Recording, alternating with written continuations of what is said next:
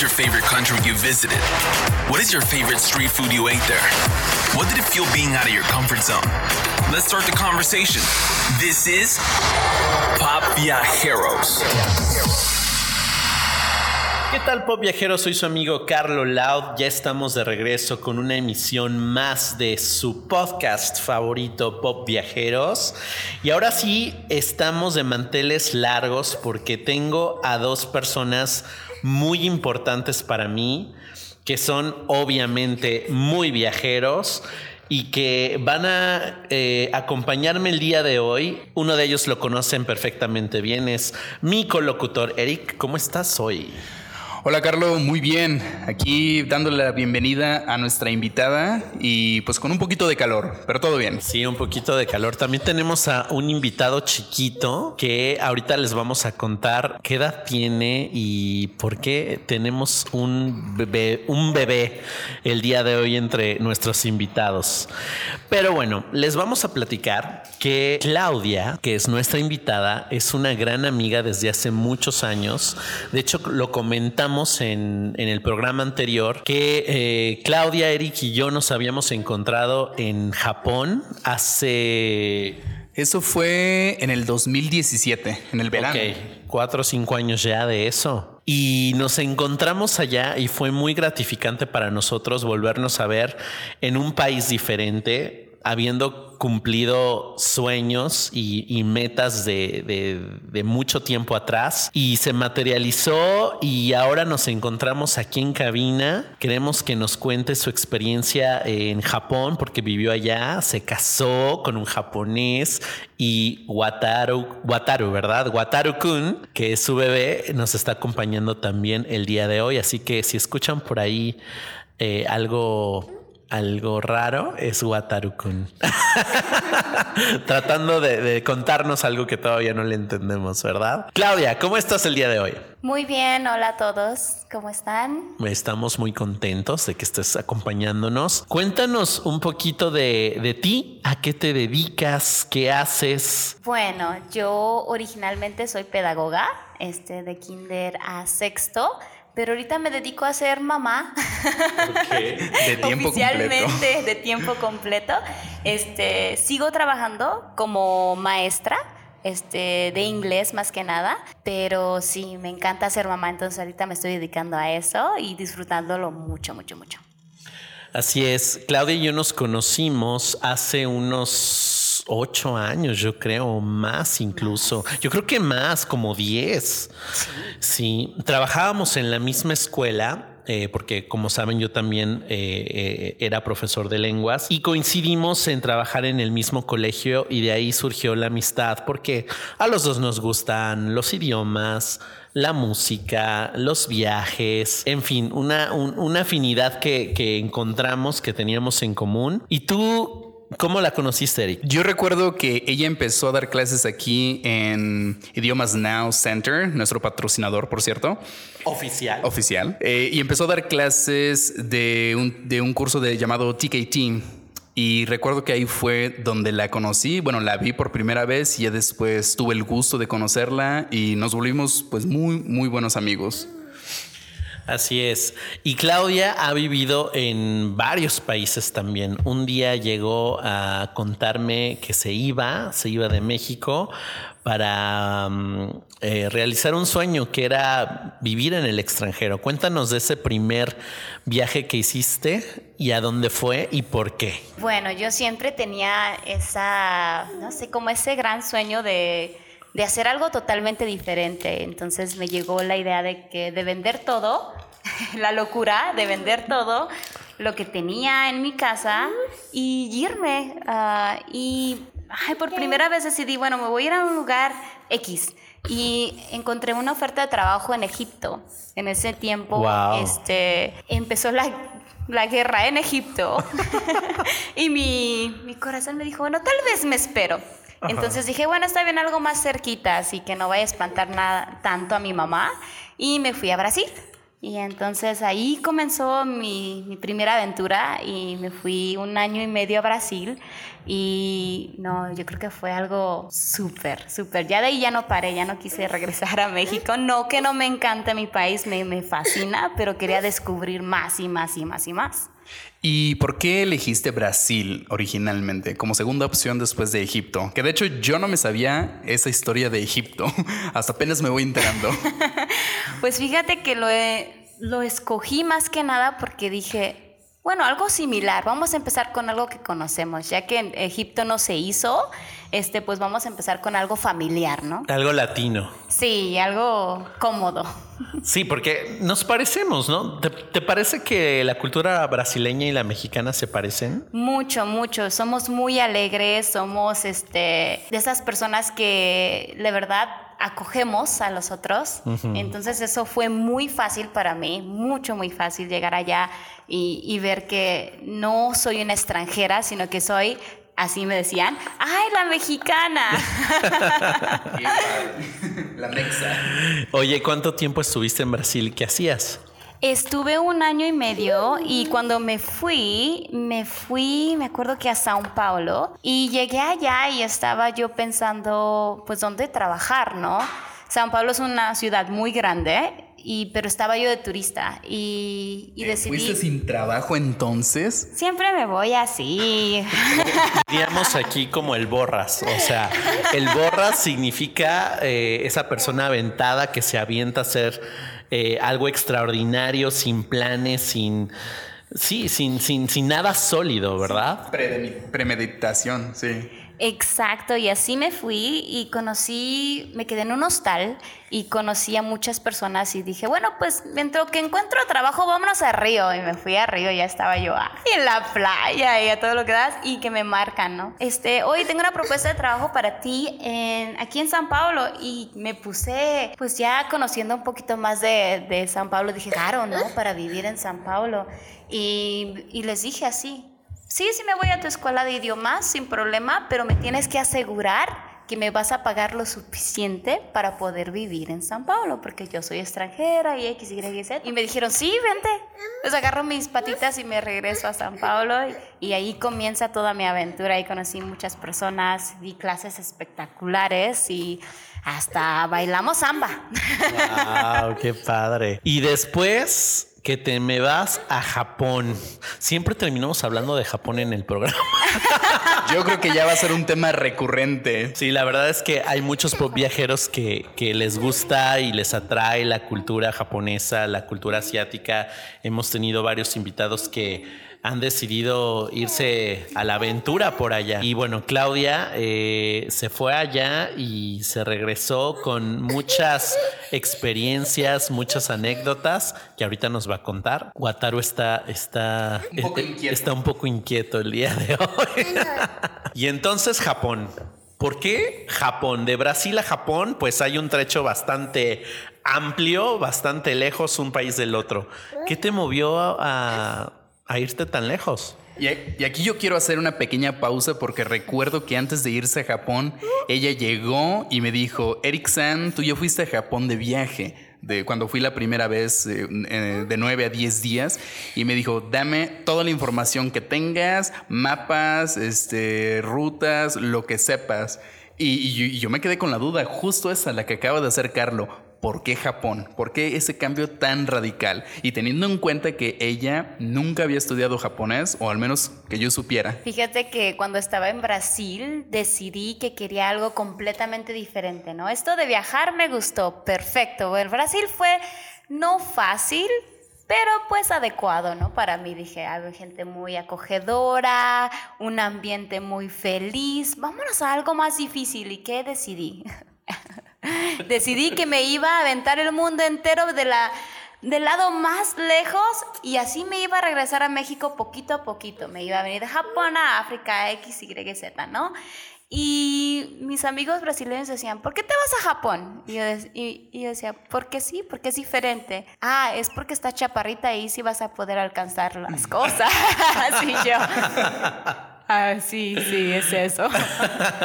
Pero fue más que nada por eso. Quería algo completamente diferente. Bueno, dije, ya, conquisté Brasil, pues vámonos a conquistar algo completamente diferente y me fui. Además, en, en Brasil conociste a muchos japoneses, ¿no? Tengo entendido que ahí es el lugar, donde, el lugar donde hay más población japonesa después de Japón, obviamente. Qué interesante, Eric, porque fui a conocer a personas de San Paulo en Tokio. Nunca los conocí Wow. en San Paulo, pero vivían bien cerquitas, muy, muy cerquitas de mí y nunca, nunca las vi. Este, me, me dediqué mucho a trabajar y, y, pues a gozar la vida. Oye, ¿y, ¿y cómo fue esa experiencia de haber vivido en Japón? ¿Cuántos años te echaste allá? ¿Dos? Casi cuatro. Ah, cuatro años. ¿Cómo fue? Fue una experiencia así como de un... ay, ¿Qué te diré? Buena y mala. Fue un rompecabezas, este, encontrarse a sí mismo en una cultura completamente diferente. Aprendí muchísimo, tanto de estructura como de felicidad propia interna. Oh, no fue ay, no, una montaña rusa de emociones. Entonces sí es algo que si alguna persona quiere vivir en Japón, prepárense emocionalmente porque van a subir y bajar, pero todo va a estar bien al final. Van a ver que sí es algo que cualquier persona que le guste el viaje se quiere aventar un país difícil, o sea, no difícil en el concepto que muchos lo ven, de lenguaje y de cultura, pero difícil emocionalmente, es Japón. Sí, esa palabra que acabas de decir, estructura, es lo que a nosotros los latinos nos da. Porque yo no llegué, o sea, yo llegué sin estructura de, de nada, ¿sabes? Uno como latino llega a, a Japón y piensa que las cosas son igual y te das cuenta que desde que tomas el metro la gente está en silencio, eh, desde que subes las escaleras y esos pequeños detalles como el dejar ¿no? el lado derecho de, de la escalera eléctrica para que la gente que tiene prisa pase y tantas cosas que desconocemos de este lado del charco y que vas aprendiendo poco a poco que la puntualidad es importante que eh, nuestro sentido de- de- del tiempo y del compromiso es un tanto diferente a la de ellos, ¿no? Muy diferente, totalmente. Yo también, igual que ustedes, cuando llegué fue sin estructura y fue toparme con, con varios baches, varios topes, topar con pared varias veces porque había que adaptarse a algo que era totalmente diferente. Algo que uno decía, eso solamente en las películas, no puede ser verdad en la vida real. Tómala, sí es verdad. En tu caso, Clau, ¿cuál, ¿cuál fue el shock cultural más fuerte que viviste allá? Yo creo que ah, de haber hecho ese cambio, de que si nosotros tenemos es- estructura aquí, irme a Brasil fue, wow, partyland, ¿no? Así como Claro. que pura fiesta y, y- y todo. Después saltar hasta Japón, yo siento que fue más que nada, eh, para mí, primero que nada fue el, el shock de, emocional, el sentirme sola, completamente sola. Yo a los seis meses ya no quería estar ahí. Y no era porque no tuviera trabajo, era porque yo me sentía sola. Ese fue el primer shock para mí. Sí, lo recuerdo bien. Fíjate que cuando yo me enfermé la primera vez de gripa, pues yo vivía con mi familia, ¿no? Y estaba acostumbrado a que mi mamá o mi abuela me hiciera un té, un caldito de pollo, fueran por las medicinas y me atendieran. Y allá, cuando me agarró la gripa, que quién sabe si fue este el primer COVID en ese entonces, no, no, no había nadie a quien recurrir. Y luego la barrera del idioma. ¿No? ¿Cómo, cómo describes tú cómo te sientes genuinamente si, si no dominas el idioma? Solo en tu propio idioma puedes más o menos dar a entender, ay, me siento así, me siento así. Pero aparte es eso, la barrera de, no poderte comunicar como, como en tu propio idioma y luego que no conoces a nadie. Sí, sobre todo eso, la parte de la soledad y el que a pesar de que conoces gente, no es el mismo trato que tenemos nosotros los latinos, de que son compañeros de trabajo, pero puede haber un poco más de interacción, a lo mejor un poco más íntima, mientras que allá es muy, muy de protocolo, muy de a lo que vamos y listo. Entonces, si, te, si algo te pasa, pues tú te las arreglas. Eh, es más por ahí. ¿Qué, qué esa contraparte eh, para ti de aprendizaje, de eh, admiración? Porque yo también veía eso de, wow, admiro mucho su puntualidad, admiro mucho su, su, su palabra, ¿no? Si tú dices que a las 5 nos vamos a ver en el café de la esquina, o sea, no hay, no hay forma de que eso no suceda, ¿no? Porque son, son de palabra, no son de cancelar a la última hora como nosotros eh, ya comprenderemos. Pero, ¿cuál fue eh, para ti la cosa que más admiraste de, de- la cultura japonesa? Fíjate que para mí eh, todo cambió cuando aprendí lo que era un amigo japonés. Eso fue todo para mí. Y, una vez una compañera me dijo, ya adulta, ¿no? Ella tenía 60, casi 60 años y me dijo así, cuando tú hagas un amigo japonés, es un amigo para toda tu vida. Y ahí vas a experimentar lo que es tener un amigo. Y yo, "Mm, yo tengo muchos amigos, yo soy bien amiguera, o sea, soy mexicana. Me dice, no, cuando tú conozcas tu primer amigo japonés, ahí lo va a cambiar todo. Y dicho y hecho. A ver, háblanos un poco de el amigo japonés, por favor. Bueno, no fue un amigo, fueron varios. y no en ese concepto, amigos y amigas que empecé a tener. Entonces, este, la verdad es que, como tú dices, tienen ese concepto de ser fieles, tienen ese concepto de ser, este, pues llegar a tiempo, de ser cordiales, pero yo siempre creía y siempre me cuestionaba, ¿son sinceros? Porque todo mundo te trata bien en Japón. Eso sí, ¿eh? chavos, si les gusta que los traten bien, vayan a Japón. Todo mundo, la persona de la tienda, convini, todo mundo te va a tratar bien. Sin embargo, es su trabajo tratarte Mm, bien. Claro. Entonces yo decía, ¿son sinceros? O sea, Mm, o nada más es porque soy cliente mm. de, este, de esta tienda, o porque vengo, o porque vivo aquí.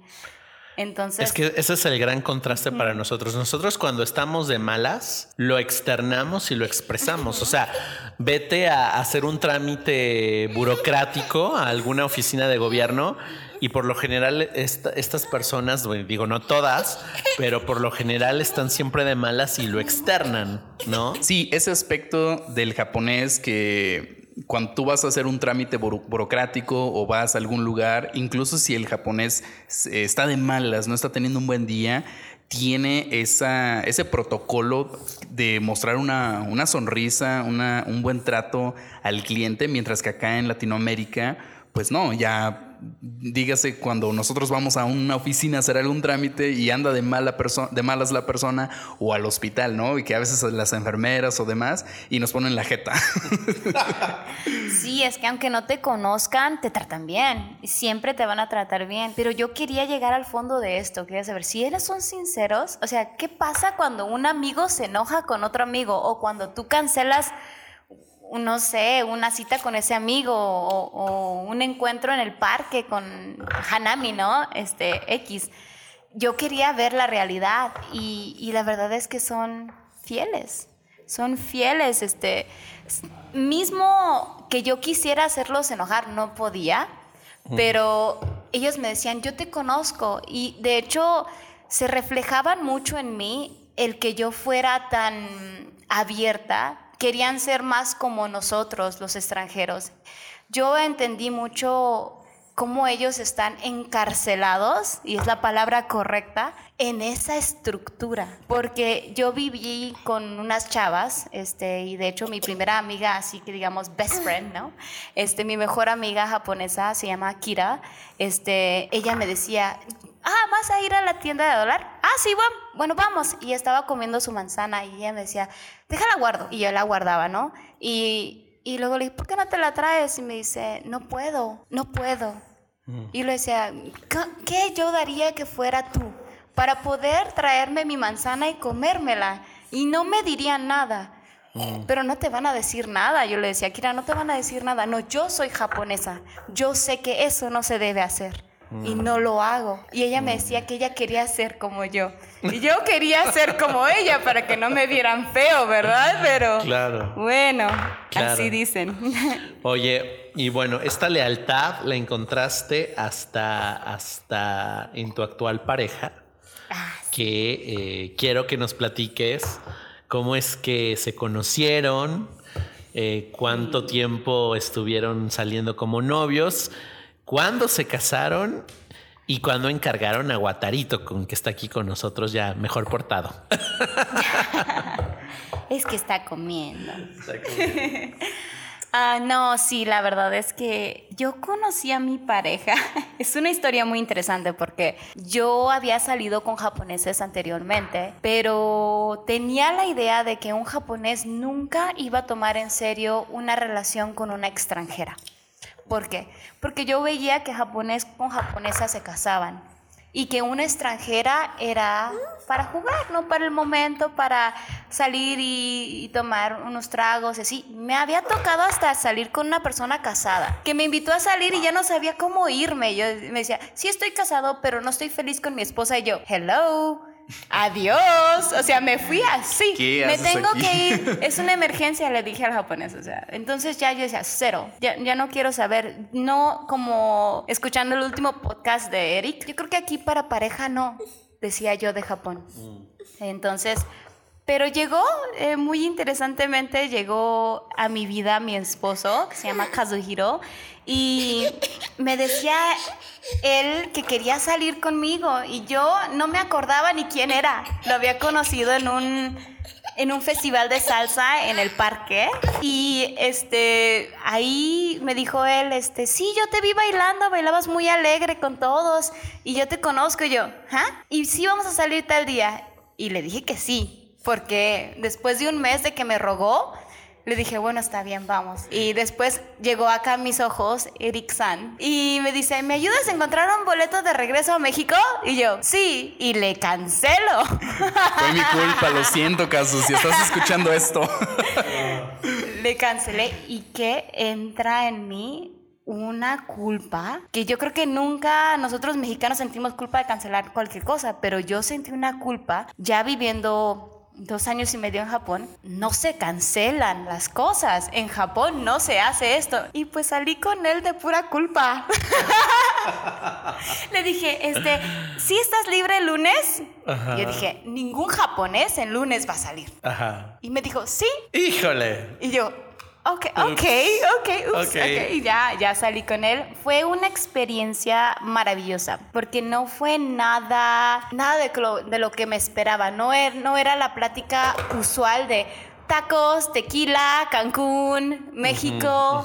No, no, no fue nada de eso, no, no, no platicamos de nada de eso y fue lo que a mí me atrayó más a mi esposo, que nunca me dijo, ay, tacos, tequila. No, no, no, era una conversación normal.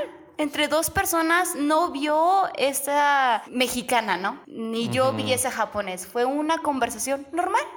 De historia, de arquitectura, de trabajos antiguos, normal. Que yo no había tenido con ninguna otra persona. Y platicamos hasta que cerró el changarro. y luego él, te acompaña a tu casa. Mangos. No, nadie sabe dónde vivo y menos tú. Porque hay que cuidarse, chavas. Si viven solas, hay que cuidarse. Claro, claro. Y después, ¿cómo fue evolucionando esa relación? Porque yo recuerdo que antes de irme, antes de regresarme a México, me acuerdo que ya estaban saliendo, o al menos ya llevaban unas dos o tres citas, según recuerdo. Sí, él le gustaba mucho este, bailar, me llevaba mucho a bailar. Yo tenía planes de también regresarme y yo no lo tomé en serio. Las primeras este, citas no las tomé en serio, fueron muy bonitas, pero yo decía, bueno, vamos a salir casualmente, pero no me puedo involucrar emocionalmente porque pues no confío que sea de verdad. Este, ya que llegó diciembre, pues que llega, ¿no? La nostalgia, queremos estar con mamá, Navidad, y en Japón se tiene que trabajar en Navidad. Y pues compré mi boleto de regreso y le dije en noviembre, me voy a regresar a México. ¿Ya? Yo lo había conocido en septiembre. Bueno, habíamos empezado a salir en septiembre oficialmente. Entonces, septiembre, octubre, tres meses, ya me voy. ¿Ya? ¿Sí? Y di mi carta de renuncia en mi trabajo y ya me iba. Y él me dice, pues no te vas. y en yo tenía el vuelo para el 27 de febrero y el 14 de febrero, muy interesantemente, y esa es la propuesta que nadie sabe, yo creo que todo el mundo, si ve mi Facebook, ha visto la propuesta donde él se hinca enfrente de todos con las rosas y no. En una pista de patinaje, ¿no? Sí, en una pista de patinaje bien romántico, pero no, él me propuso matrimonio en el cuarto de mi casa con una bolsa de papel y adentro de esa bolsa de papel había una salsa de esas como de cápsula, pero era de, salsa picante de Burger King, que decía, marry me. Ah. Así me propuso matrimonio y yo me quedé, ¿ah? Pues le gusta lo picante. Él lo, lo, lo, vio así, le gusta lo picante y es algo íntimo y así lo vio. Y él, hasta hoy en día, él me, me, propuso matrimonio de otra manera para que yo lo pudiera contar y para que yo pudiera tener esa, ese recuerdo bonito. Pero hasta hoy el día él recuerda mucho que... Y yo, yo tengo ese sobrecito de, de salsa picante con el que me propuso matrimonio. Anécdota, cuando Guatarito crezca. Mira, así, en lo íntimo y en lo, y en lo cerrado, así, entre los dos. Yo le dije que sí, pero yo ya me iba y me fui.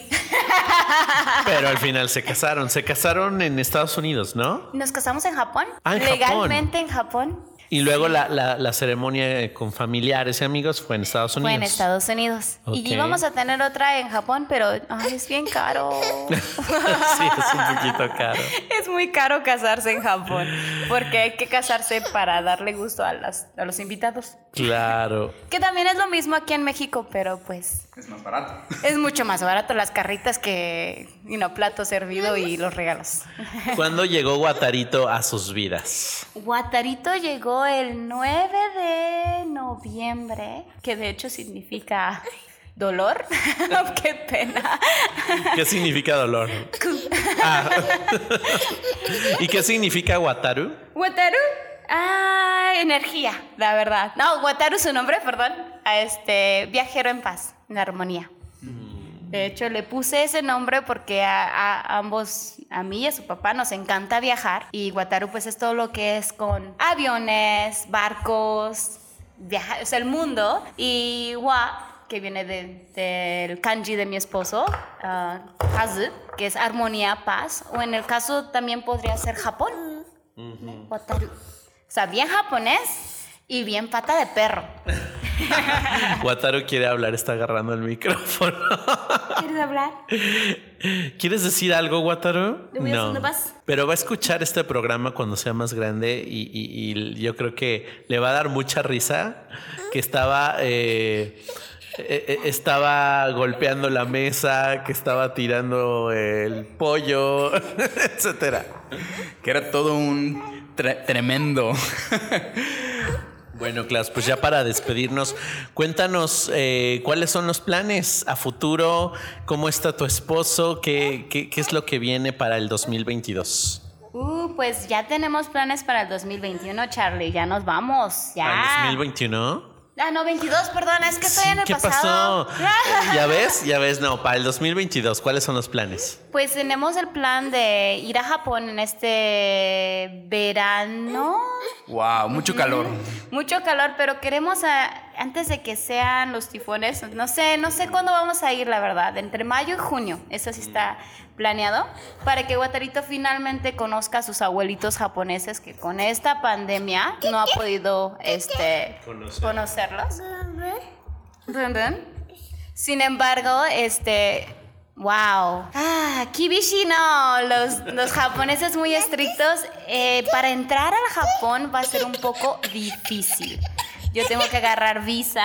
Guatarito es japonés, entonces tienes pasaporte, entonces libre. Pero esto de la cuarentena, esto de los, ah, de los exámenes al llegar y luego a los tres días va a ser un poquito interesante. Y si me llegara, llegara a sentar en una fila donde hay uno infectado X, también ya mis vacaciones serían de estar en un hotel encerrada por 14 días. Entonces. Wow. Oye, ¿y cuánto tiempo estarían en, en Japón si llegan a ir este verano? Estaríamos dos semanas. Estamos planeando ir en dos para dos semanas. Este, si todo sale bien, estaríamos en cuarentena tres días. Este, iríamos a Okinawa y a Osaka y Tokio. Este, porque allá están los papás, ¿no? En, en Osaka, ¿no? Tengo entendido. Osaka está su papá y en Okinawa está su mamá. Ah, ok. Entonces, y en Tokio pues están los amigos, ¿no? Entonces hay que No visitar a puede los faltar. amigos, ¿no? Claro. Y pues en eso estamos. Y de hecho mi esposo ya nos está poniendo en training. Ya como ven a Guatarito, pues yo creo que no va a sobrevivir Japón muy bien. Me dijo así, así me lo dijo mi esposo. Taihen ne. Y yo, Nani. Wataru-kun. Y yo, ¿por qué? Not quiet. Ah, me dice, no, es- no se calla, ¿verdad? No, está, no, no es, no es un niño normal. Y yo, ¿cómo normal? Y me dice, pues es que los niños en el tren van calladitos con sus papás. Y, y Wataru no es callado. Y le digo, no, es Genki. Le digo, es muy... Energético. Energético, le gusta la vida, buena vida. Tenemos que entrenarlo. Y yo, ¿qué? ¿Cómo? ¿Desde esa edad? Así me dijo. Y yo le dije, ¿qué? ¿Cómo se entrena un bebé? Un bebé es un bebé. Hay que entrenarlo. Y yo, ok, ok, Des. Le digo, está bien. No, hoy se portó bien. O sea, sí es inquieto, pero se portó muy bien Wataru-kun el día de hoy. Eh, no quisimos postergarlo porque Claudia vive en León y nosotros estamos en Querétaro. Entonces el día de hoy coincidimos y dijimos, no importa, tráete a Guatarito y aquí si tenemos que editar, editamos. Y ya nos vamos porque Guataro tiene más hambre y gracias Klaus por haber eh, aceptado la invitación de hoy. No, al contrario, ya después les digo cómo fue nuestra aventura en Japón vía pandemia. Todo el proceso que según en Facebook dice que duras de, para salir del aeropuerto de dos a cuatro horas con el proceso de papeleo porque te checan todo. Entonces ya les, ya les Wow. explicaré cómo va todo de ida y de regreso con bebé. Con bebé. Y a los japoneses que no les gusta hacer papeleo. Ya sé y todo impreso y aparte tienen un app y todo. Es, es todo muy interesante. Ya, ya les contaremos este viaje. Ya que nos- vaya muy bien. Les va a ir perfecto. Wataru-kun, nos vemos muy pronto. Escucharás esto cuando seas mayor. Mira, me está viendo. y te agradezco mucho, Klaus. Nosotros somos... Pop viajeros.